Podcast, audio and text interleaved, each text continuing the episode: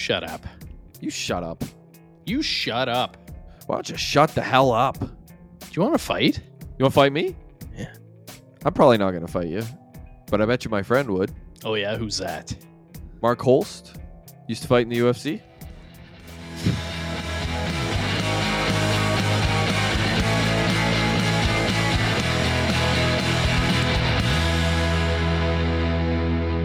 Welcome to Second Story. I'm Josh. I'm not introduced myself. Are you serious? No, you're, this time you're not introducing. You told me in the text beforehand that you were going to introduce yourself. No, I said you introduce. Okay, okay, go oh, again. For fuck's sakes! All right, no, no, let's keep that in. You can introduce yourself now. All right, I'm Corey. All right, there you go. And with us today, former UFC fighter Mark Holst. What's up, Mark? What is up? Caught you mid drink there. Maybe I'll maybe I'll do the same just so we we Yeah, have me too. Consistency on the show. Cheers. Yeah, everybody just start. There you yeah, there you go. go, boys. Quick cheers before we start. Yeah, there we go. Yeah, of course. So, Mark, how are things? Um, pretty weird. You Oh, yeah? caught me at a you, yeah. You caught me at a weird uh weird time in my life actually. Oh, for real? Oh, let's get into let's That's perfect. really, let's get into that a little bit. How about that? Good weird or It is- bad weird? Bad weird. Yeah, Oh, really? yeah, You- yeah. It's uh it's about my gyms. So I don't know if you saw or heard or whatever, uh, but uh, two of my gyms uh, were vandalized and burnt. Oh, no, And I didn't hear that. Oh. Yeah. So you know Cobra Kai is kind of like it's real, bro. You got a Uh, real situation going on. Yeah. Damn, that sucks, Yeah. dude. I mean, insurance is taking care of all of it, so we'll get brand new everything. But Do they have- kind of sucks to have to do all that insurance stuff and this and that, and try to like push all the students to a different location in Manotick. And yeah, man, it's been it's been a crazy two weeks. Damn, Did they have any sucks. idea who it was or what's going on? yeah, there? probably like a rival gym or some shit like that. You know? That's just Really? Yeah, it's, Cobra Kai, bro. You, have Oh you my watched it? Yeah. Well, yeah. That's Yeah. some serious stuff. Damn, dude. Yeah. Success, you, right? uh, I guess. Do you do you feel like you got enemies in the in the gym game? Maybe not. Yeah, it's hard to say. It's hard to say. People are like, you know, so nice to your face, but you never know, right? but you then they're never know. burning your shit down. Like that's how Right. that's how it Yeah. goes. Like Yeah, man, craziness. Ottawa. Look at Yeah. Josh's face. He's like, shit, you, you didn't expect that, eh? I'm honestly the wheels are turning on another book. Yeah. Now I'm I'm thinking about wow, I might have to write another book about something like this. oh, bro, Maybe. man. Me, and- me and my partner Nick, we got we got books on books, bro. We got so many crazy stories through this racket. The martial art world is crazy.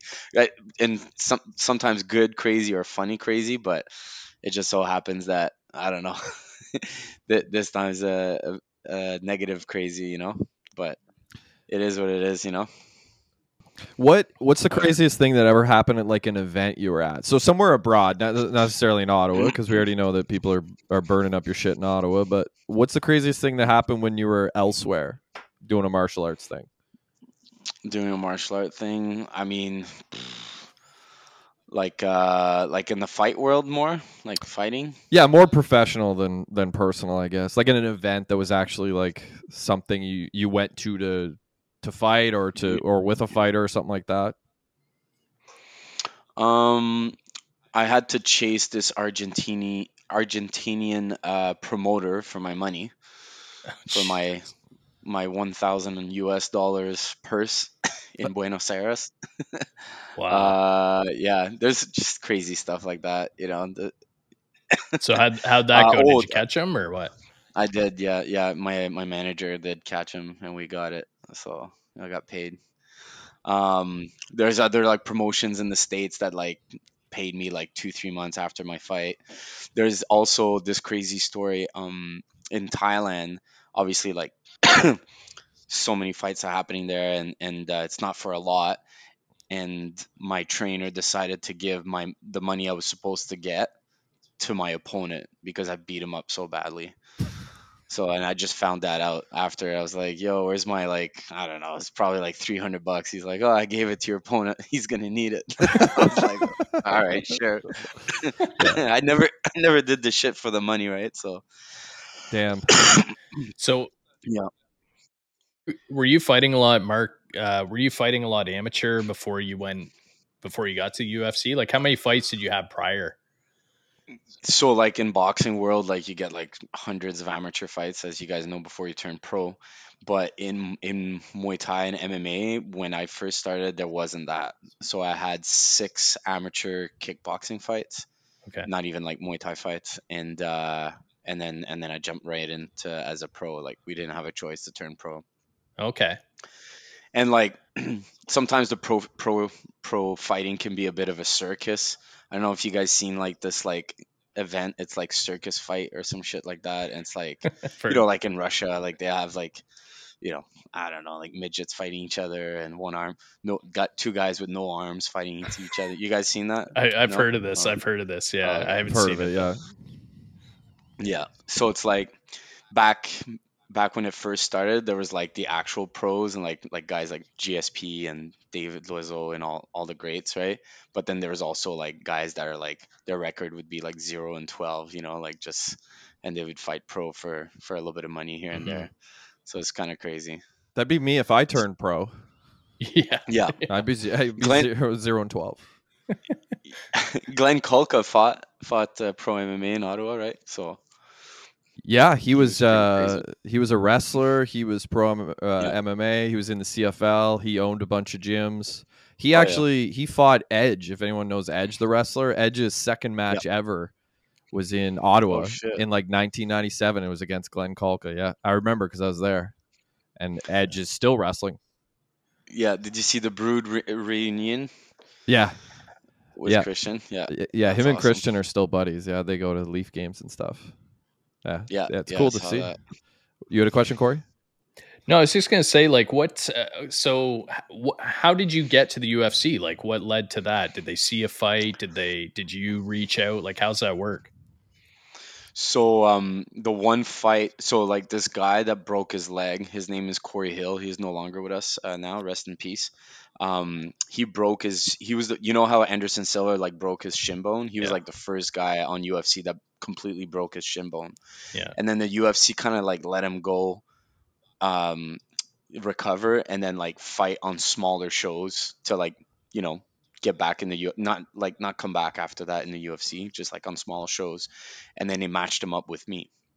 So he already made it in the in the show in the UFC, and then I beat him, and uh, and then that was my my way in to to to, the UFC because I beat a UFC guy. It's kind of like one of those, and then that was done to me five or six years later. Leo Santos, he's like won everything in jiu-jitsu. I don't even know why I was fighting him, but he fought me uh, in uh, Jordan in Amman.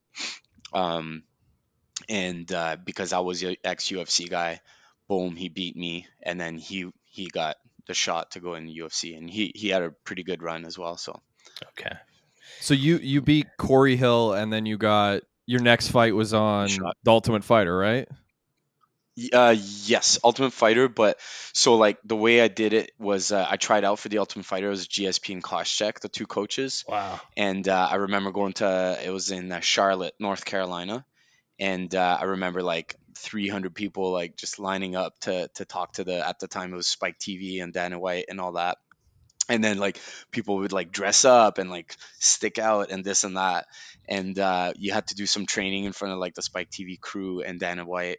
And I was just like smashing the pads, ba ba ba ba ba, and then like, and then after that, you have to roll right with like other fighters that are trying out in front of Dana White and all the the Spike TV. So it's like Dana White's like, okay, like let's you know let's not pop each other's knee out. Let's go relax. Like just we just want to see you guys move and this and that. And then the first thing I do is like I slap shake hands with the guy I was paired up with, and like he was going ham on me and trying to pop my knee out. So then I popped his knee out. So they were like, oh shit.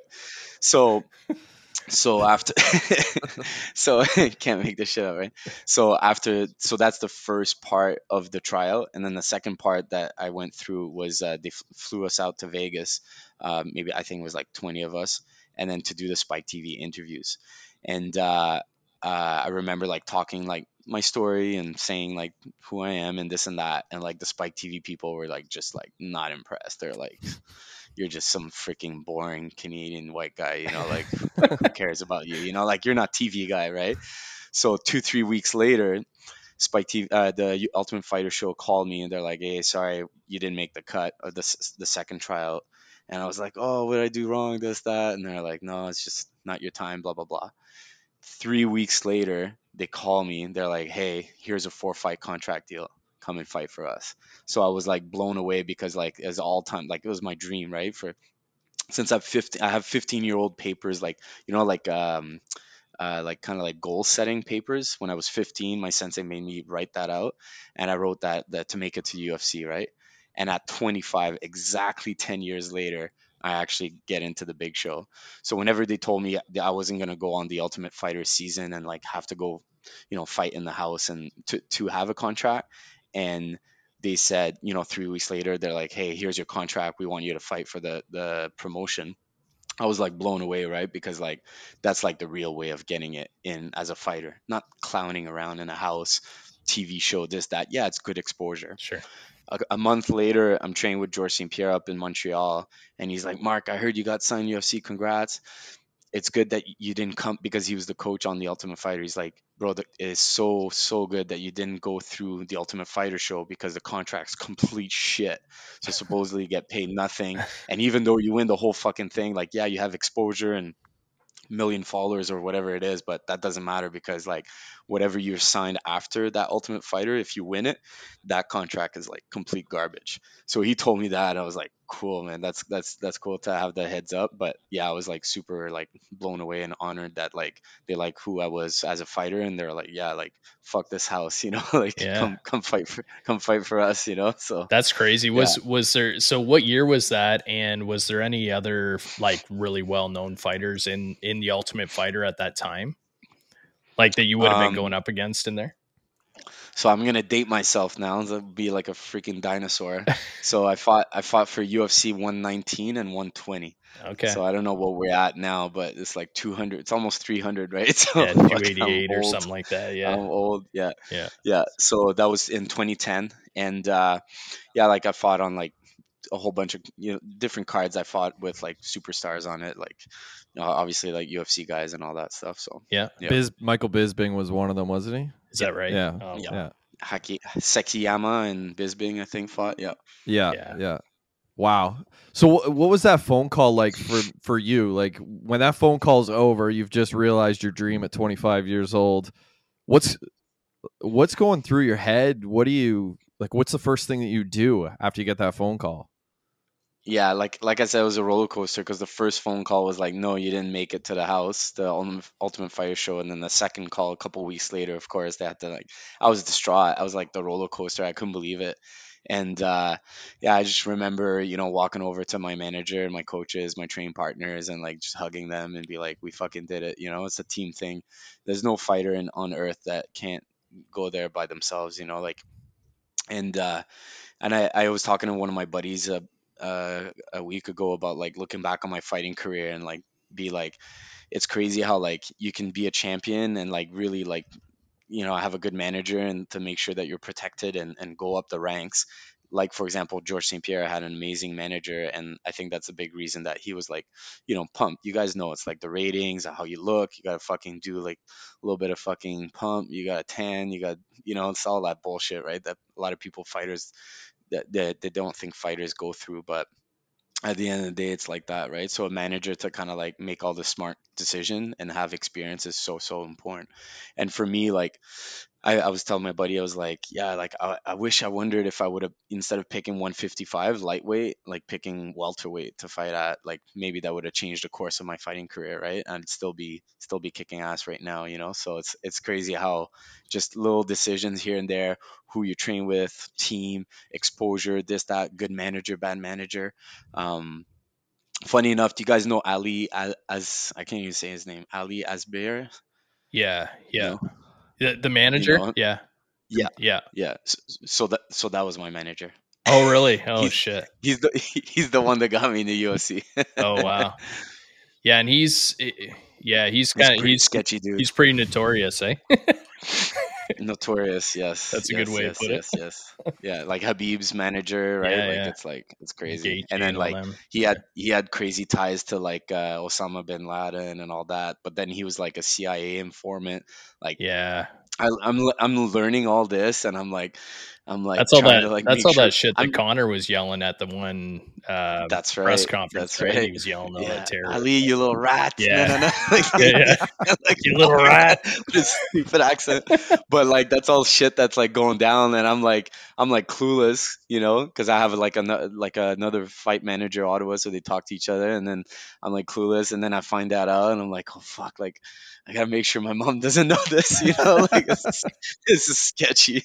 Wow, that's crazy. But yeah, So Yeah, uh, yeah. you you were 155. You said. Um, what's that? So you hear a lot about kind of the weight cut and and a lot of fighters doing that. Khabib is a, a good example of someone who was kind of on their deathbed where during a, a really bad weight cut. So how bad was that for you? Oh, it was bad, bro. It was bad. Like I'm six feet tall. Like I'm 207 pounds right now. Jesus. Yeah. right. So I mean, I got the dad bob. Like, like my, I'm a, I'm a coach now, so I gotta like have that extra padding and whatnot. But like, I look, I think I look pretty healthy. You know, like six foot tall. Like it's not, you know, whatever. It's not so bad. But yeah, as a as a lightweight, like, so I would have to have diet down from like 180 to 171 and then from 171 if i hit that number i knew i could cut the rest uh, by a water load little like tricks here and there of the trade in the sauna. Um, and then pretty much not i would not eat for two days and i would not drink for one full day. Wow. and then i could and then i could make it. And then i have the astronaut suit go in the sauna sweat sweat sweat Yeah. and then hopefully step on the scale and not pass out and then just rehydrate after that.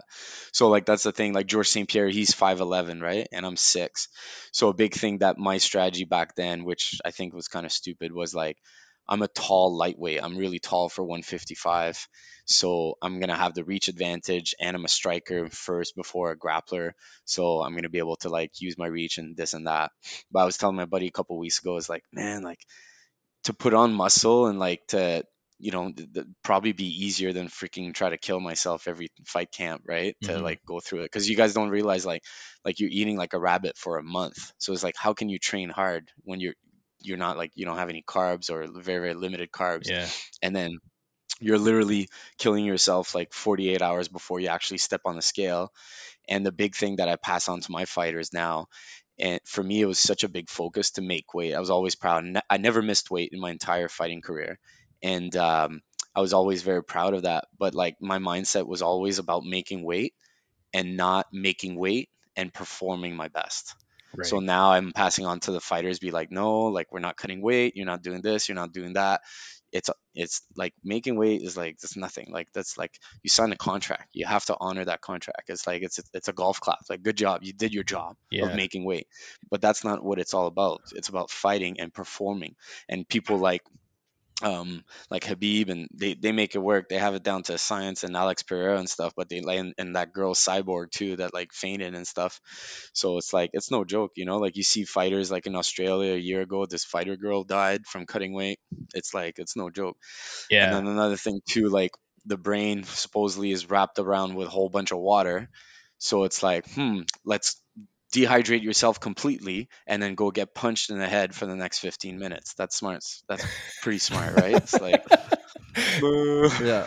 Yeah, you you hear a lot like uh, a, a lot of people talking about the weight cutting and and that it, it Yeah, kind of that practice should actually be shifted a bit. Like there's a lot of fighters like Colby and um uh so there there's other ones. Even Conor's been talking lately like about sticking to his own weight class and Yeah. I mean he he's on It's so important. he looks like he's on roids right now, but um maybe he is, maybe he's not. But uh, yeah, it sounds like an important thing. And then what about you hear a lot about fighter pay? so my first so my first fight was in the, the hall uh, robert Guertin arena uh 2005 i got paid so i got paid 300 to show up and then 200 as a fight bonus so $500 canadian and then my medicals all right with my doctor was 120 bucks I had to get an EEG, which was 150 bucks. I had to get an MRI, which was 800 bucks, and I had to get blood work, which was 300 dollars. Plus, I think you have to get a registration as a license as a fighter for 100 dollars as well.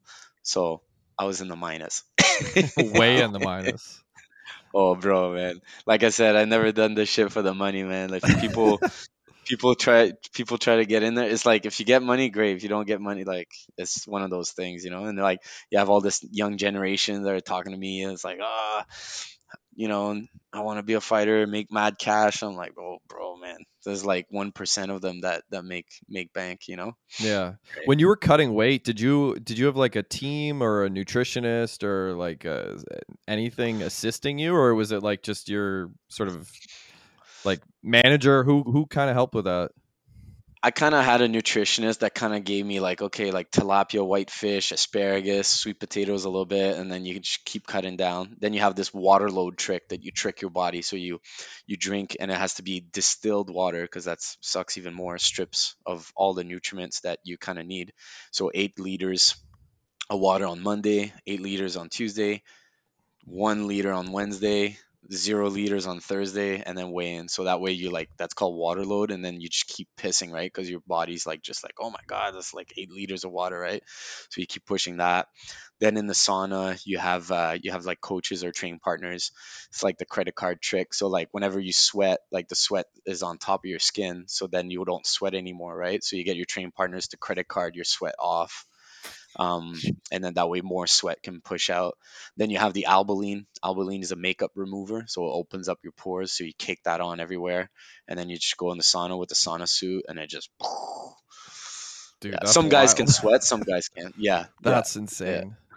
Yeah. And all doing that with like being grumpy as fuck, not having any food, and about to like fight you know you're a little hard out for in 24 hours from now you know? Yeah it's pretty crazy when you think about it. It's like fuck why did i do this?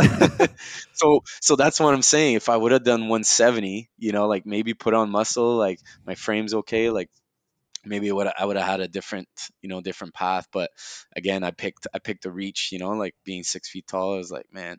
But listen to, so you guys remember Corey Hill I touch gloves with the bastard and I look right up at him. The guy made 155. He's six seven. How crazy is that? Holy God, that's insane. It's nuts. It's nuts. I couldn't believe it. Six six or six seven, I forget. He's tall as fuck.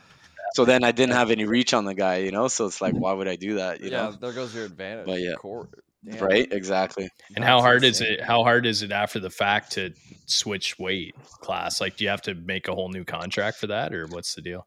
So no, so what I've been told with the UFC is they they don't like fighters bouncing around too much. So if you're like a 155er, like crush it at 155 and then they'll sign you at 155.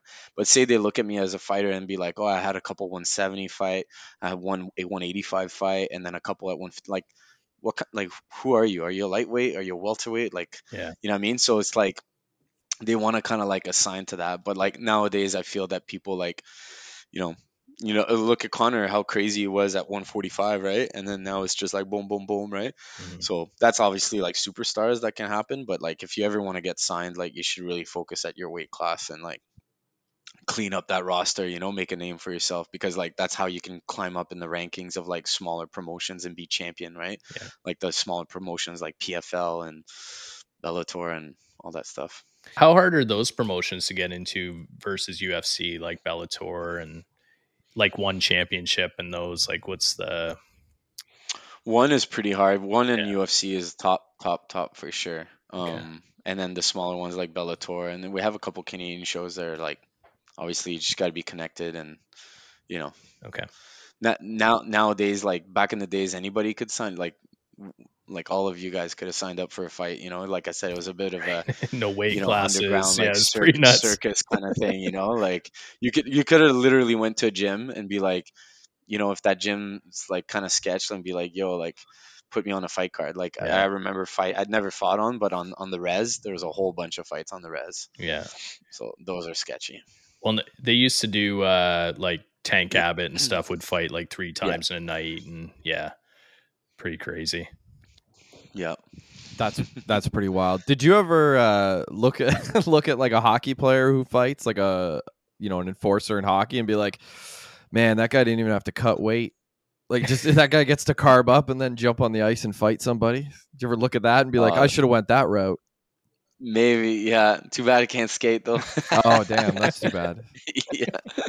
yeah, yeah, But uh, no, like, yeah, a little bit envious and, s- in sometimes. But again, I did it to myself. You know, I was just like listening to my manager and being like all in on 155. So I don't have any regret. I just like I'm curious to know know like if I would rewind the clock. You know, like make a run at welterweight. Yeah. Who knows? Yeah. One one of the things that's come out a lot lately with uh to stick on hockey, hockey enforcers, they talk about like um there's a lot of articles and like documentaries about how nervous they would feel when they would go into a hockey game where they know they had to fight. So if the other team had a Mhm. fight or two, they they would know like I got to fight this guy tonight. Wh- Can you talk about like what were your nerves like when you would go into a fight night? Like what was the feeling in the pit of your stomach as you sort of enter the building and know that you got to fight somebody that night? Yeah, like I mean, like some coaches and fighters say, "Oh, it gets easier and get used to it." I never had that. I was always got the crazy butterflies and this and that. But I felt that like hometown fights were a lot of pressure on me uh, because having like my mom there and family and and friends and teammates and all that. Um, but you know what they say about the UFC jitters is no joke. After I've, I, I I fought my first UFC fight in Vegas, uh, I remember going in the elevator because it was at the Palms Casino, so we had to go up and then out into into our rooms, and I'm all fucked up, like you know, like probably concussed or, or or maybe not, maybe actually maybe not even concussed, but just like just the nerves and the adrenaline dump is like crazy. So going in the elevator, I just like yak everywhere, like start puking and stuff like that. And then uh, and then I remember like the doors open and like it was almost like like a bachelorette party was gonna come in. I was like, no, no, no, just take the next one. so so yeah, but like yeah, definitely like the nerves play a big thing, and uh, I think as a fighter, you just gotta like really like try to focus and and and the mental prep that's something that like we train as fighters like so like physical. Um, but there's a big saying in the fight game is like it's like 80% of the fight game is mental. So a lot of that like the confidence and knowing how to calm that uh, the, the nerves and the jitters is so so important.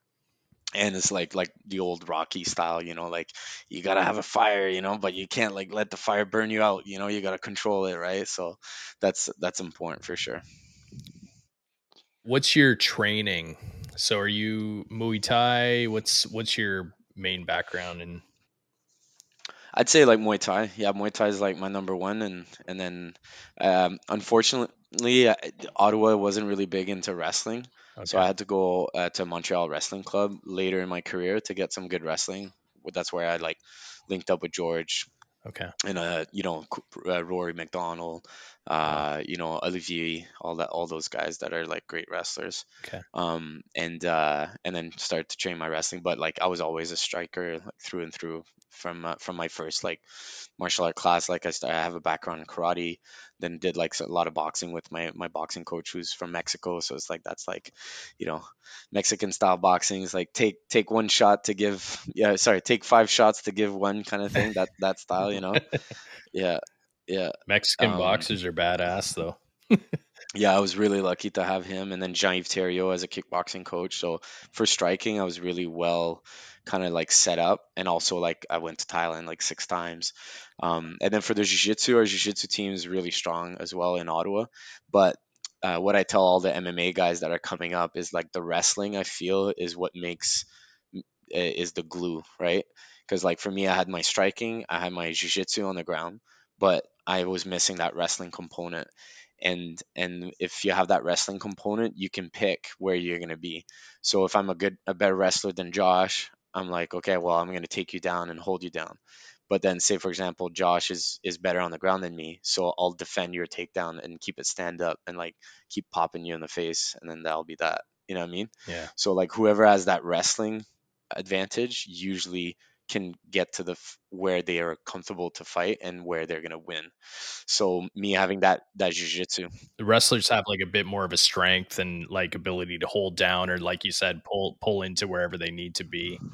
Exactly. There there's those eras too, like the Pride eras, like that was the era of the strikers, and then like in the 2005, that was like the the the era of like jiu-jitsu guys and then now the wrestlers are making a comeback it's kind of like Yeah. a wave but now like i feel everybody's so well rounded and um and it's important to, to have that wrestling component so i didn't have that so i just you know for for me it was like i'm gonna stand all my fights is pretty much like i'm standing with the guy and then i fuck him up and then he's like oh shit i gotta take him to the ground which he does because i have no fucking wrestling and then i just tap him out from there. That's like always been my fights like that.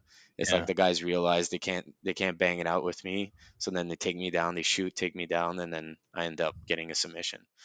So but i was always missing that like that wrestling defense you know like and that wrestling training Yeah. Yeah. You go to a bar or walking down the street or something like the uh, there's there's probably more people trained in martial arts today than there ever has been. Yeah, it's it's it's gained a lot. It's gained a lot, and then girls too now. Like I remember at the dojo when I first started, like to see a girl do jujitsu was like, holy fuck, like, you know, Yeah. like what's going on? Like, is she okay or whatever? Because it was literally in a room of fifty sweaty guys, you know. Yeah. And uh, and then now like at, with the kids martial arts, like same thing, right? And now it's like I would say it's 50-50, which was crazy, which is crazy because it's changed a lot. And that's what- I'm not even, you know, like I'm 2003, I started 2002, right? So Yeah. even before that it was probably even even worse right but yeah it's it's definitely gone mainstream uh, a lot of girls training and uh and then just a lot a lot more guys as well obviously maybe i don't know like for like the confidence side of things or the camaraderie as well too so yeah, Yeah. In the bar fights you can't fuck around with anybody in the bar No, that's right. Like you, and they might not even look. You know, they might be a 155 pounder, right? like, right Exactly. You don't know who you're fucking with. yeah How did you get the nickname Boots? boots because I'll put the boots to you. So my specialty is the kicks, the head kicks. So I got a lot of those nice uh, highlight reel knockouts with the the boot to the head. So that's what's up. Nice. Yeah, That's Mark Boots awesome. Holst. Yeah. Did uh, Actually, no, that's a lie. Oh, that's the one. I was, I was, I was waiting. I was waiting if you're gonna like let me off the hook. No, I was letting you off. I was letting you off. Yeah. Okay. I'll give you guys the real thing since uh, since we go way back. So at the gym, um, I was the only French guy on the Quebec side. Jean Guy rubber, Rubber boots. boot. Yeah. Okay. Yeah. So that's how I, Okay. I. I don't like to say that story for obvious reason, but I'll say it on here. Nice. All right. We That's we can cut we can cut that if you want. We'll just leave the uh, Nah, the head that's okay. kicks. I, I'm I'm an open book to you guys. Um, did you ever have a fight where you where you were like, oh shit, like I'm in I'm in a fight for my life? Did you ever have anything like that?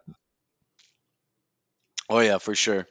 So my coach, I remember him saying to one of my training partners um, at uh, at one point that he was like a substitute, and then he was like he was fighting this killer, right? Like one of my training partners, and our coach went up to him and be like, "Bro, all you got to do is touch gloves and then kick him right in the balls as hard as you can."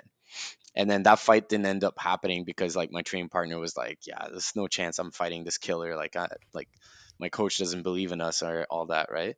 So, um, so fast forward five years from that comment, I remember he said, um, I got signed to fight Leo Santos and Jordan in in Amman, and uh, that fight I was telling you about that, you know, he beat me to make it to the show. Um, so I was kind of like just a step up for him, right? Like the guy's like just ten time world jiu-jitsu champion, like just like next level. Like I'm going in there with a purple belt in jiu-jitsu, you know, like this guy's been black belt since like he's like teenager, you know, in jiu-jitsu, Brazilian, blah blah blah. I mean, I I do have a puncher's chance and this and that. And then right before the walkout, my coach goes up to me. He's like, "Okay, this is what you need to do. You touch gloves with him, and you kick him as hard as you can in the balls." I'm like, "Ah." So then, like walking out, I'm like, "All right, I'm fucked."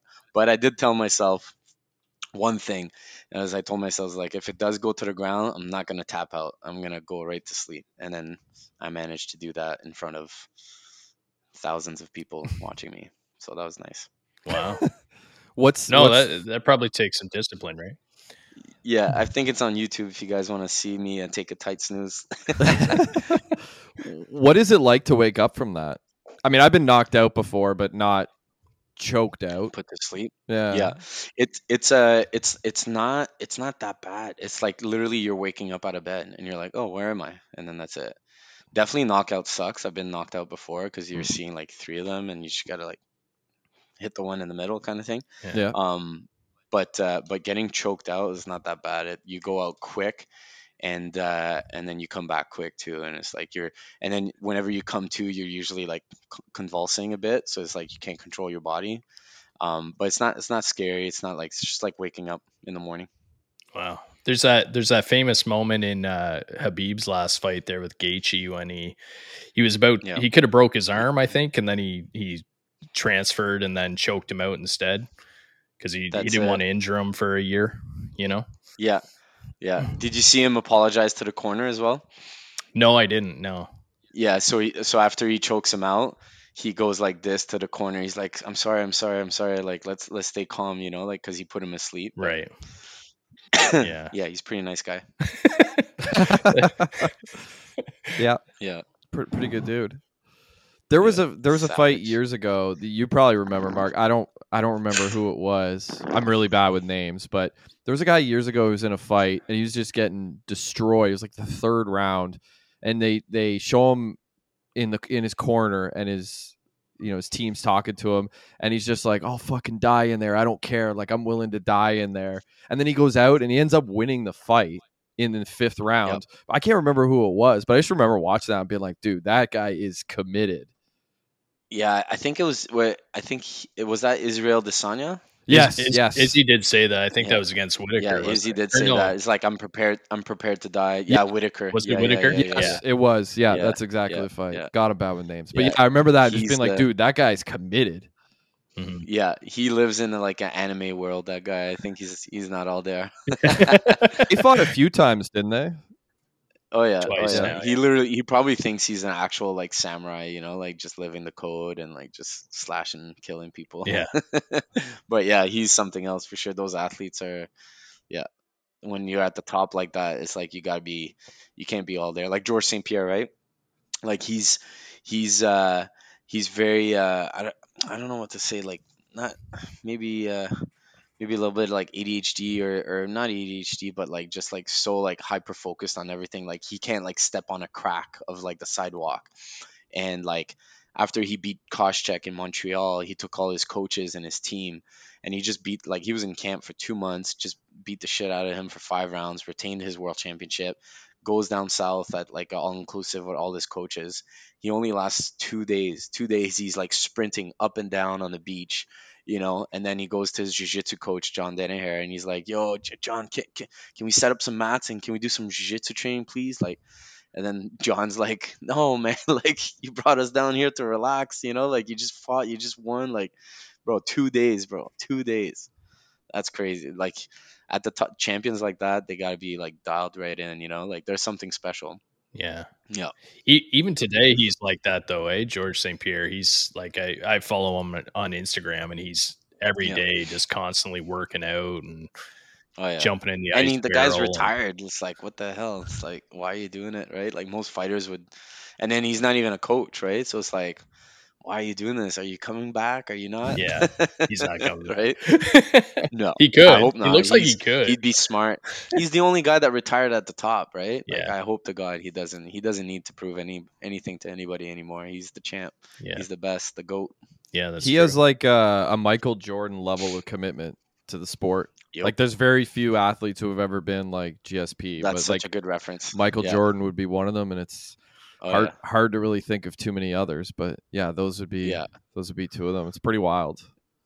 Yeah, the stories you hear about Michael Jordan, eh? How crazy it was, like about like, you know, losing at poker and then like betting all the the, the his hands that he lost that he would beat that team like more than 20 points and score this and score and then actually do it, right? It's like and then golfing too. I hear he's like super into golf and and just like he'd get smashed by all these pros, but then he would get all his money back via betting on the games. It's like crazy. Yeah, and he would push his team too.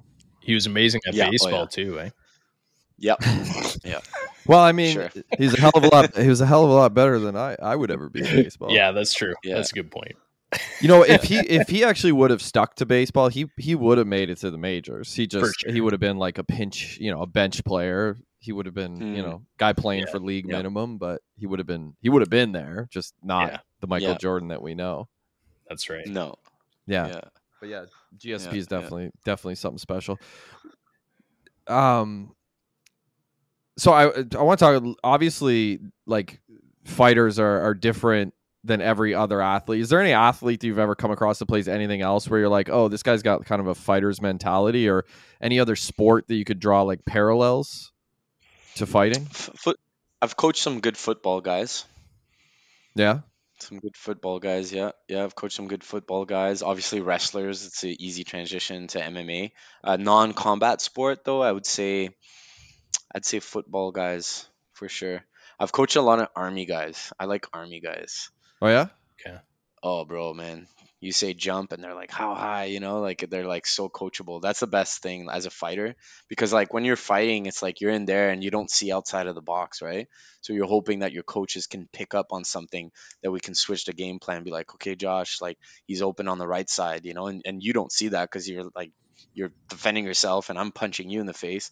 So it's like, that's why, like, being a coachable fighter is so so so important and nowadays i feel i don't know if i can say this but uh fuck, sometimes they don't listen and they gotta learn the hard way and it's like i just want to like shake their heads and be like no like i learned the hard way you know like learn from my experience i you don't have to go through this i got you you know like this is this is how it's done and this is what's up and so on and so forth so like just the coachable and the kids like my pet peeve is like when I'm coaching them, it's like yeah yeah yeah yeah yeah yeah yeah Yeah, yeah. I already know. I already like, know. It's Yeah. like oh my god, This bro, like, the first time I'm hearing it, but I know. yeah Yeah. yeah yeah yeah. Now, Um, so that being Yeah. said, like, do you, um, do you, yeah, this generation, do you find that that they're not as as committed as your generation was?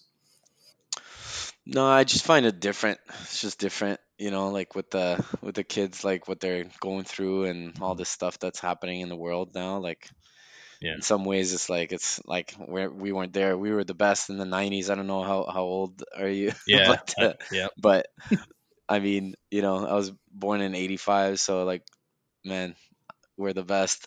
that was the best of times ever. The '90s, right? I agree. So that's just, that's just how I. um, but no, the kids. So you know, some of them are coachable. Some of them are coachable, but uh, not all of them. So it's like sometimes like, and then it's okay. It's okay. They'll learn the hard way, and then they'll either quit or they'll learn the hard way and like Mhm. prove me wrong. I'd love that. I'd love that to, for them to do that, or they'll learn the hard way and then come back to me and be like, "Okay, I'm ready to listen, coach." I'm like, "Thank you.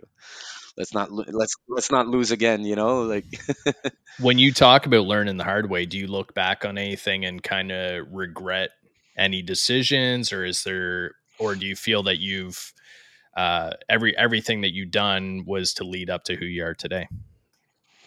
Um, I think I think I got signed a little bit too early. If I go back, like again, like my manager at the time wasn't the best in that and not really experienced. So like going into UFC with like seven fights, Yeah. it's kind of it's kind of crazy, but yeah. sure.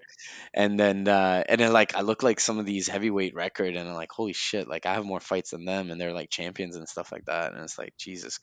So um, but I think so that's the first thing. Maybe like getting more experience outside of UFC because UFC is like just it's on another level. Like the you- like the guys are freaking killers. Like they like hmm that's it like it's it's huge huge difference right? So i was like crushing it. I was seven and one but like you know fighting like fucking in canada and stuff like that fought a little bit internationally a little bit in the states but like not in like big promotions right?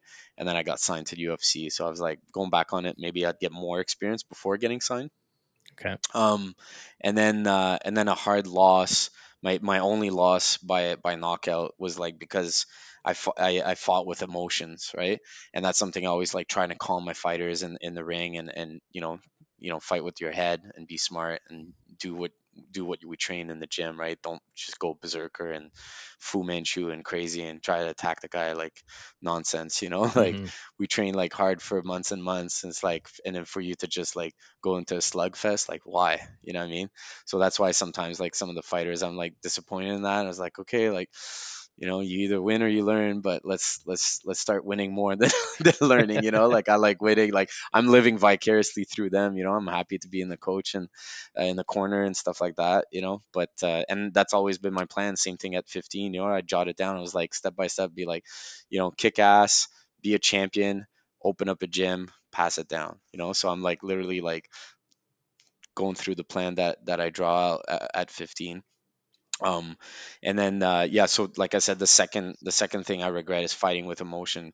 I remember the the the fight that i got knocked out like the guy hit me with a clean jab and then i remember like it was yesterday and i was just like winding up instead of like popping it nice and short and winding up and then boom and then down i go you know like i wake up the ref is like this in my face i'm like fuck.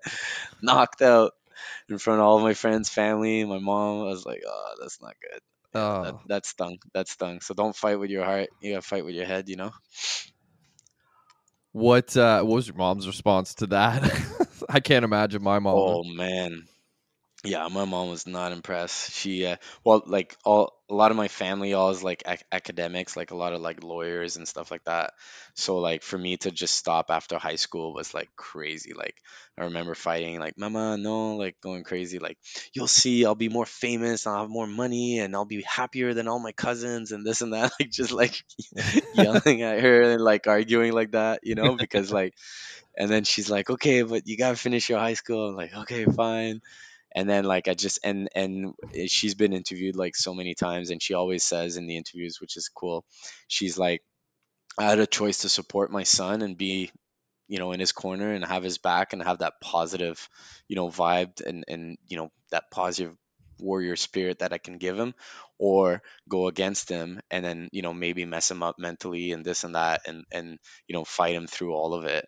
So she chose to like have my back and support me and and uh, yeah that was pretty nice of her. I, I, I was surprised but we did it and and that worked out after all right? So i'm happy. She was always like of, course like taking care of me with the nutrition side of things and going at all my fights and stuff like that so That's Yeah. awesome. Nice. yeah Yeah, you want to she doesn't like it though I'm sure. I'm sure no mothers like it, no but it's it's good that you had a mom that was you know support would maybe question you at times, but would would ultimately support you. That's awesome. yeah well i was so young right so she was like you don't know better you know It's. I mean, it's insane that you made it there at 25. What What was it like when you were kind of done at the UFC? Like it was over. What What went through your head? What like what was running through you at that point?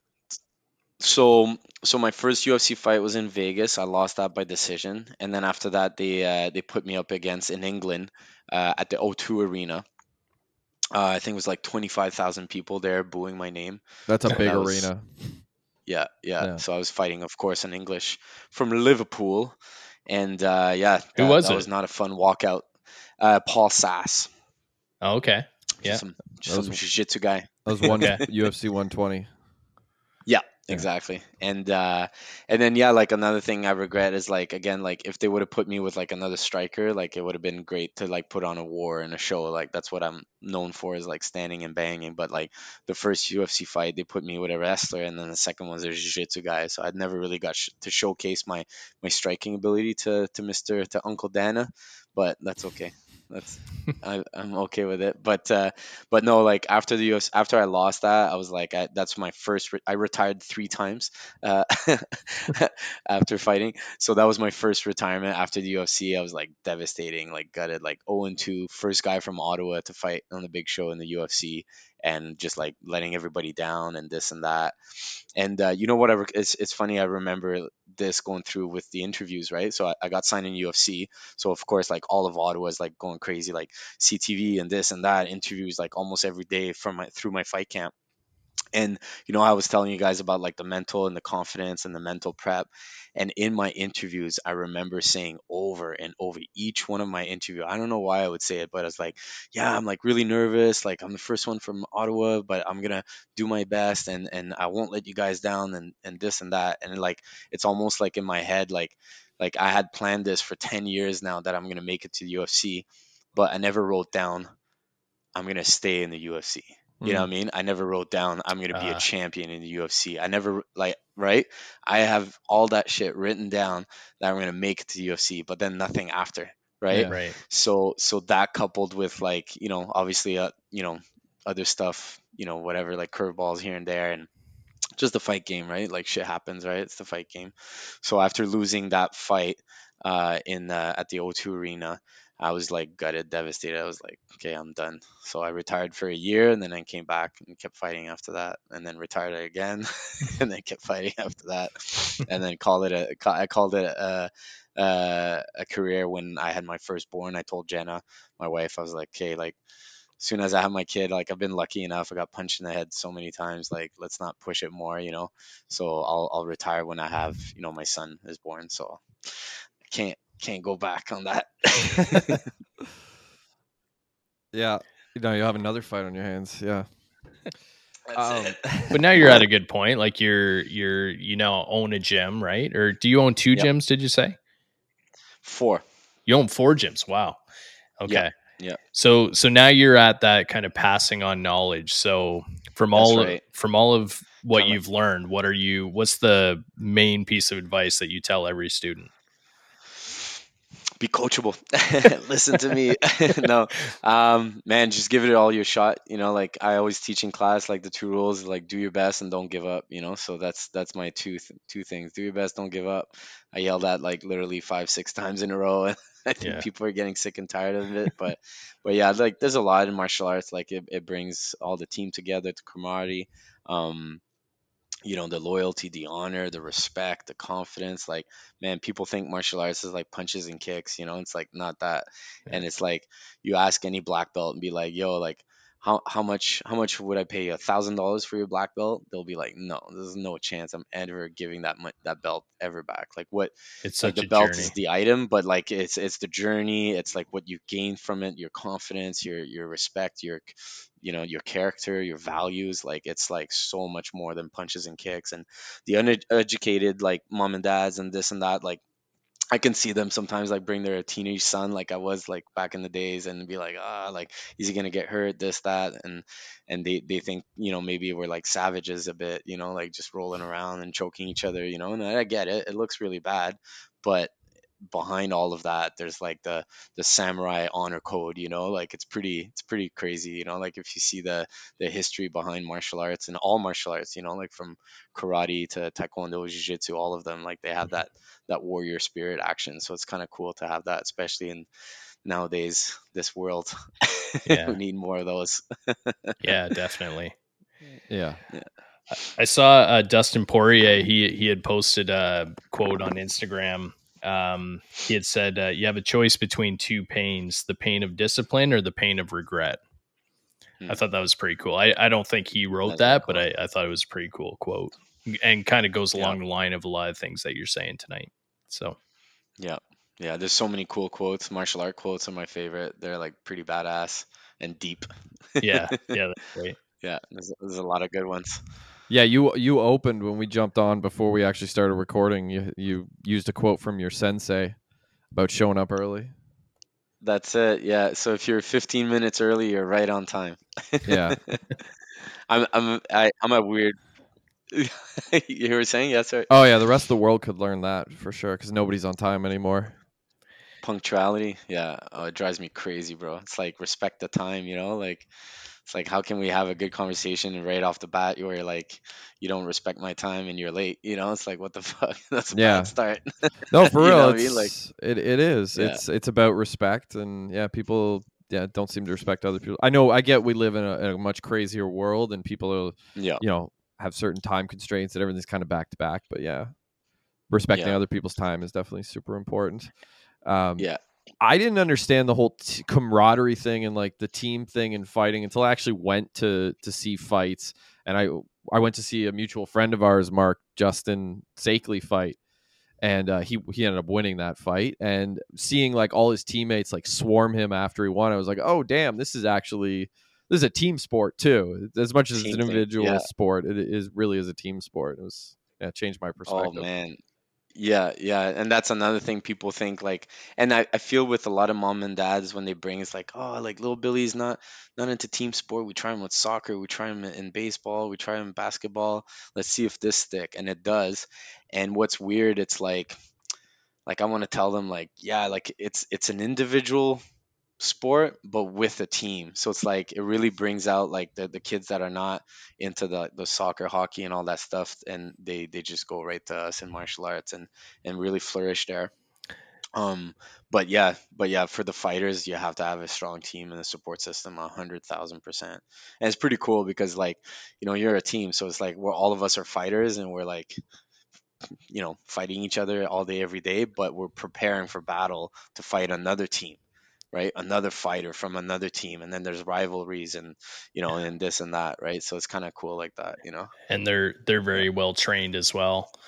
Um, That's right. Yeah, they're not. They're doing the same thing that we're doing, right? I, I think another cool thing about the camaraderie around martial arts. So I I, I grew up doing taekwondo. I, I'm a second degree Nice. black belt in taekwondo. Um, but what I what I find cool is that uh, as as the people come up in their different belts, then they start teaching the younger people or Passing the lower belts, Yeah. and it it's not really just one person up in front of the room. It's everyone's teaching everybody, which is is pretty cool to watch.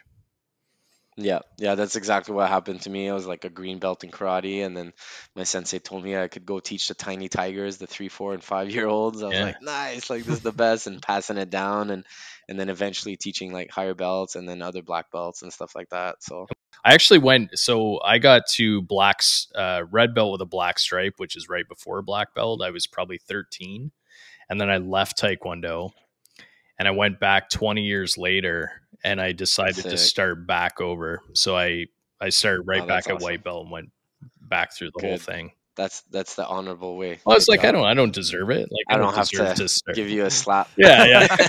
through the screen. Bad. yeah, no, I started right back. That's back. the there. honorable way. Yeah, a lot of jiu-jitsu guys do that. They get their blue belts and then they quit for a couple years and then they come back and they put that belt aside and be like, "No, I want to start fresh." Well, I didn't complete. I didn't complete the and- journey, right? So for me, it was I, That's I wanted to take that journey again, and you know that's what happened. Yeah. Yeah. Now that that awesome. being said, I haven't trained for like three years, so I'm gonna have to start Hey, over but you again. did it. Yeah, but you Yeah, did you- it. You're black belt. Yeah, now you got to start over again. In the state in the states you're a, you're considered a lethal weapon if you're a black belt. Oh, is that right? Oh, Yeah. You hear that, Sabalski? Don't fuck with me. Yeah. Well, we're not in the states, so. And if we were in the Um, states, just I don't know. Pa, pa, pretty easy, that. pretty easy Yeah, to get an right. AR-15. So I just get one of those, and then Yeah, that's true. best of luck to you. Yeah, That'll be the Yeah. black belt any day. You're right. yeah, that's true. That's it. Um what so mark you you talked a lot about like you, when you were 15 you had this list of goals and you're like want to you know i want to hit the ufc i want to open you know have my own gyms do you have anything beyond that on your list like when you were a kid beyond opening the gyms That was it. That, was was, it? Step Really? by step. Yeah, that was it. Yeah, just run the dojo, pass it, pass it down, right? So one thing that I've been working on right now is um, I feel that like the gym right now, like we have a lot of fighters, and there's only one of me, right? So as a head coach, it's uh, and I have a big backup. I have a lot of great uh, coaches that can help me out and this and that. But right now, like what I'd like to do is like build a, a good strong fight team, and uh, because I went to the show, I'd like to get a guy to the show and pass it down in that way. So I'd like to ha- get an Ottawa guy. I haven't found him or her yet. Um, but I'm sure, you know, I'm young. I'm, I'm, I'm good to go as a coach. I'm, I'm ready to do the work and scout it out. And I'm patient. And I want that kind of like Rocky Mickey moment, you know, to like have that one guy to really like dedicate myself to and, uh, and take him all the way up. So obviously, like they have to want it. So that's the, that's not well they have to want it and they have to do the work right? So that's that's two different things you know to want it and be like yeah i want to go ufc and then to actually like be in the gym 24 7 it's like you know you got to show me right? So it's like uh, i'm patient with it. I'm not rushing it you know i i, uh, I hope to have that moment before i pass. But yeah I'd, I'd like to bring a guy to the show. You got a, you got a lot of life left. Do you got any hopefuls at all, or you said you haven't found that yet? yeah i have a couple hopefuls. Okay, oh yeah for sure. That's for good. sure. And then what what's what's exciting about it as a coach is you never know, right? Like like these guys, like I've, I've had so many fighters that keep crushing it and killing it and having like great like finishes and and they're they're they're they're everything a champion can be. Um, but it's just the hard part is like keeping at it. You know, it's like a long road, right? It's like for me it was ten years. You know, so so yeah. do you find that there are more distractions nowadays like obviously there are in terms of like the, the way kids live there's a lot more to occupy their time than there was when we were kids. We had like MSN and like and like we would go to the movies and stuff like now kids have everything at their fingertips. The entire world is literally in the palm of their hands. Do you find that there are kids who are maybe you're hopeful about that kind of get sidetracked by life and other things and it kind of takes them away from from the Oh yeah. discipline or Oh yeah. I've already had so many kids. I've had a couple guys and be like, they're just like, oh, I'm gonna try this as a career and go be an architect or whatever. And it's like, oh, okay, you'll get more money. Good job. On to the next. You know, like I've I've had a lot of like, you know, I've had a couple of that's like disappointing, you know, and stuff like that. But there's still the good bunch of them that are very like hopeful and stuff like that. And not everybody. Some people just want to fight to fight and not be a champion, and I recognize that. Um, but yeah, talking about the distraction, like like even the videos, right? Like look at a TikTok, right? Like people don't have the attention span. And it's like TikTok's like a five second video and that's it, right? So it's like everybody wants the easy way. And unfortunately for fighting, it's all about being literally stupid and repping out the same shit over and over and over and over again. It's like Mhm. you got to be like stupid reps you know what i mean? And and with a world like you said like it's like a lot of distractions like yeah there's a lot of distraction but on top of that it's like i just feel that the way that people want it is like the right now kind of thing you know yeah. like you know insta snacks and right away uber eats and this like it's like everything's like right now like so convenient right?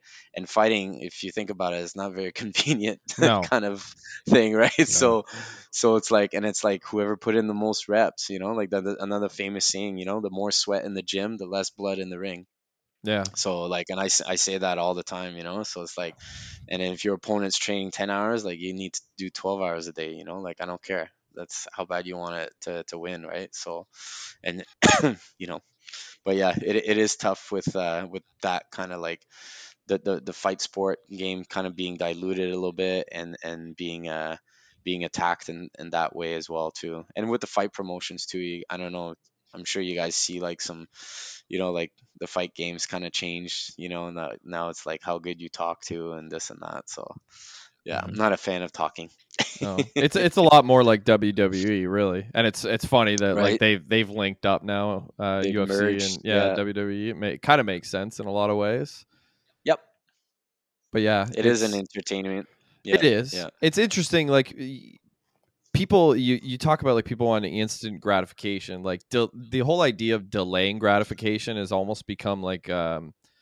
you know, passe. It's like a of a bygone era. So like people aren't willing to like I'll work now and I'll get rewarded later. Like people just don't want that anymore and that's No. really is what fighting is and even if you work hard there's no guarantee that you even get that gratification later Right. so that further det- deters people from doing it so yeah i mean That's it's it is uh it's interesting that it's gotten as big as it has because it kind of goes against everything that is going on in our culture right now people don't Yep. want to work hard they don't want to you know put in uh, put in everything they have without the guarantee of like a payoff later and that's what fighting is there's there's no guarantee of a Yeah. payoff there's a guarantee of maybe That's getting it. punched out but that's a that's a completely different thing yeah getting your eyeball shut yeah yeah yeah I mean, man, you get you get your eye you get your hand raised for about three seconds, right? So that feeling's got to be good, and you got to enjoy that thrill and the adrenaline and stuff like that. But like you said, there's no guarantee of you getting that hand raised for three seconds, and then you know, like motivation, yeah, you get a little bit more money, but not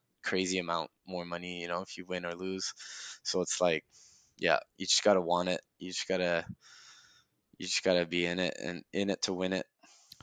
Do you find uh, some of the people now like they're uh, even the young people coming up saying yeah i want to get there but are they wanting to get there because they see they see these people with the flashy money the conor mcgregors the izzy like are is that the reason that they're wanting to do it or are they wanting to do it because they just want to fight That's a good question. I don't even ask them that.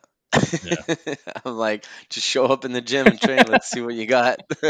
but but no, that's I mean like that's one thing like I would need to like ask them. But like who knows if they would even tell me the truth, bro. yeah You know what yeah I mean? Like you you can you can say like yeah I want to be UFC champion this and that, but like and then why do you want it and ask all these questions, but like is that person going to be genuine and and actually like go deep down in the basement and give you the real answers like why they're doing this, right? Yeah. So because Yeah. because you you hear some people doing their speeches at the end and and they're like uh, you know who do you want next and they're like I don't even care. I just want to fight. Like I just want to fight, just as many fights as I can get. You, like those people, you hear that and you're like, they, that's what they want. They just want to be in there. They just, they just want Yeah. that adrenaline rush, right? That's it. They love they love the combat. The they they're a true warrior. You know they don't care, they don't care the name or the money or this or that. They just want to do it for for the love of the sport. Yeah. Yep. I think I think if you are driven by the money, it's probably going to get weeded out eventually. Mm. Like I don't I don't think that's sustainable through an entire career. Like if you get beat up enough, you might No. feel like ah, it's not worth the money anymore.